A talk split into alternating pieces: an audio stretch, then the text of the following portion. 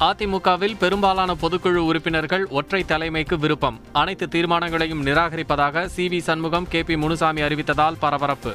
அனைத்து தீர்மானங்களும் இந்த பொதுக்குழு நிராகரிக்கிறது. நிராகரிக்கிறது. நிராகரிக்கிறது. இரண்டு தீர்மானங்களுடன் நிறைவடைந்தது அதிமுக பொதுக்குழு. ஒருங்கிணைப்பாளர் ஓ பன்னீர்செல்வம் மற்றும் ஆதரவாளர்கள் அதிருப்தி. அதிமுகவின் அவைத் தலைவரானார் தமிழ்மகன் உசேன். பொதுக்குழு கூட்டத்தில் ஒருமனதாக தேர்வு. ஜூலை பதினோராம் தேதி அடுத்த பொதுக்குழு கூட்டம் நடைபெறும். அவைத்தலைவர் தமிழ்மகன் உசேன் அறிவிப்பு. பொதுக்குழுவிலிருந்து வெளியேறினார் ஓ பன்னீர்செல்வம். ஓபிஎஸ் மீது தண்ணீர் பாட்டில் வீசப்பட்டதால் பரபரப்பு. ஓபிஎஸ் வெளியேறிய நிலையில் ஆதரவாளர்களும் வெளிநடப்பு. பொதுக்குழு செல்லாது என மேடையிலேயே முழக்கம். எடப்பாடி பழனிசாமிக்கு வெள்ளி கிரீடம் அணிவித்து வெள்ளி வாழ் பரிசளித்த தொண்டர்கள். வெள்ளி செங்கோலும் வழங்கி ஆதரவு. அடுத்து நடைபெறும் பொதுக்குழுவில் பொதுச் செயலாளராக இபிஎஸ் தேர்ந்தெடுக்கப்படுவார். துணை ஒருங்கிணைப்பாளர் கே பி முனுசாமி உறுதி. இரட்டை தலைமையால் செயல்படாத நிலையில் கட்சி. ஒற்றை தலைமையை ஏற்படுத்தி தருமாறு அவைத் தலைவரிடம் சி வி சண்முகம் கோரிக்கை. ஓ பன்னீர்செல்வத்தை ஓரம் கட்டும் திட்டம் இல்லை என்கிறார் முன்னாள் அமைச்சர் ஜெயக்குமார். பொதுக்குழு உறுப்பினர்களின் கோரிக்கையை ஏற்காவிட்டால் தனிமைப்படுத்திக் கொள்ள நேரிடும் எனவும் பேட்டி.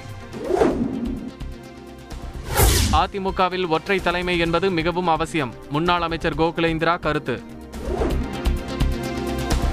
பொதுக்குழு உறுப்பினர்களின் ஆதரவு இருப்பதால் அடுத்த கூட்டத்தில் ஒற்றை தலைமை தேர்ந்தெடுக்கப்படுவார். அதிமுக அவைத்தலைவர் தமிழ்மகன் உசைன் நம்பிக்கை. நிரந்தர அவைத் தலைவரை தேர்வு செய்தது செல்லாது என ஓபிஎஸ் தரப்பு அறிவிப்பு. அடுத்த மாதம் பதினோராம் தேதி பொதுக்குழு கூடுவதற்கான வாய்ப்பு இல்லை எனவும் கருத்து. எடப்பாடி பழனிசாமியுடன் பாஜக தலைவர் அண்ணாமலை மேலிட பொறுப்பாளர் சி டி ரவி சந்திப்பு. குடியரசுத் தலைவர் தேர்தல் குறித்து ஆலோசனை நடத்தியதாக தகவல். இபிஎஸ் சந்திப்பை தொடர்ந்து ஓ பன்னீர்செல்வத்துடனும் பாஜக தலைவர்கள் சந்திப்பு. அடுத்தடுத்த சந்திப்புகளால் அரசியல் களத்தில் பரபரப்பு. குடியரசுத் தலைவர் தேர்தலுக்கு ஆதரவு கோரி பாஜக தலைவர்கள் சந்தித்ததாக ஜெயக்குமார் விளக்கம். அதிமுக பொதுக்குழு சுமூகமாக நடந்து முடிந்ததாகவும் தகவல். திமுகவை யாராலும் அழிக்க முடியாது. அமைச்சர் K. K. S. S. R. Ramachandran இல்ல திருமண விழாவில் முதலமைச்சர் ஸ்டாலின் பேச்சு. மழை பாதிப்பு தொடர்பாக முதலமைச்சர் ஸ்டாலின் ஆலோசனை. தலைமைச் செயலாளர் மற்றும் அதிகாரிகள் பங்கேற்பு. கடலூர் அருகே பட்டாசு ஆலை விபத்தில் மூன்று பேர் பலி. தலா மூன்று லட்சம் ரூபாய் நிவாரணம் வழங்கி முதல்வர் ஸ்டாலின் உத்தரவு. செயற்கை உடல் உறுப்புகள் வழங்கும் பணியில் தொண்டு நிறுவனங்களும் இணைந்து கொள்ள வேண்டும். அமைச்சர் மா சுப்பிரமணியன் வேண்டுகோள். விஜயகாந்தின் உடல்நிலை குறித்து நலம் விசாரித்தார் பிரதமர் மோடி.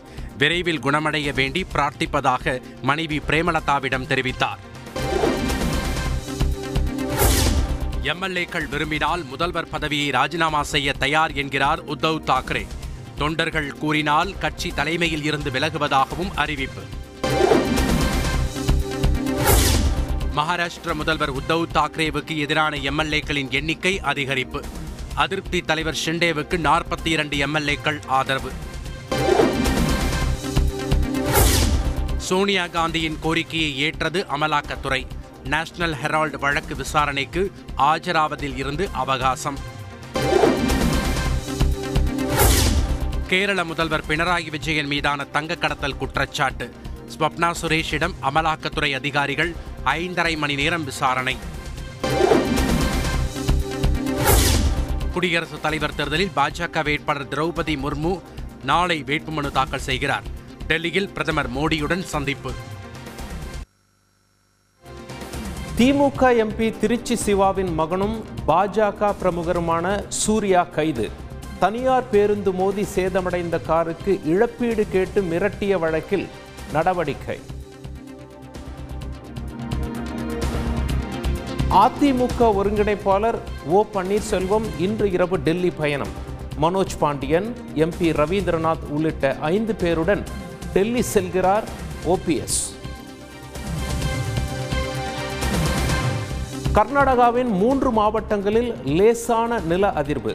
ஹாசன் மாண்டியா மைசூருவில் ரிக்டர் அளவில் மூன்று புள்ளி நாலாக பதிவு.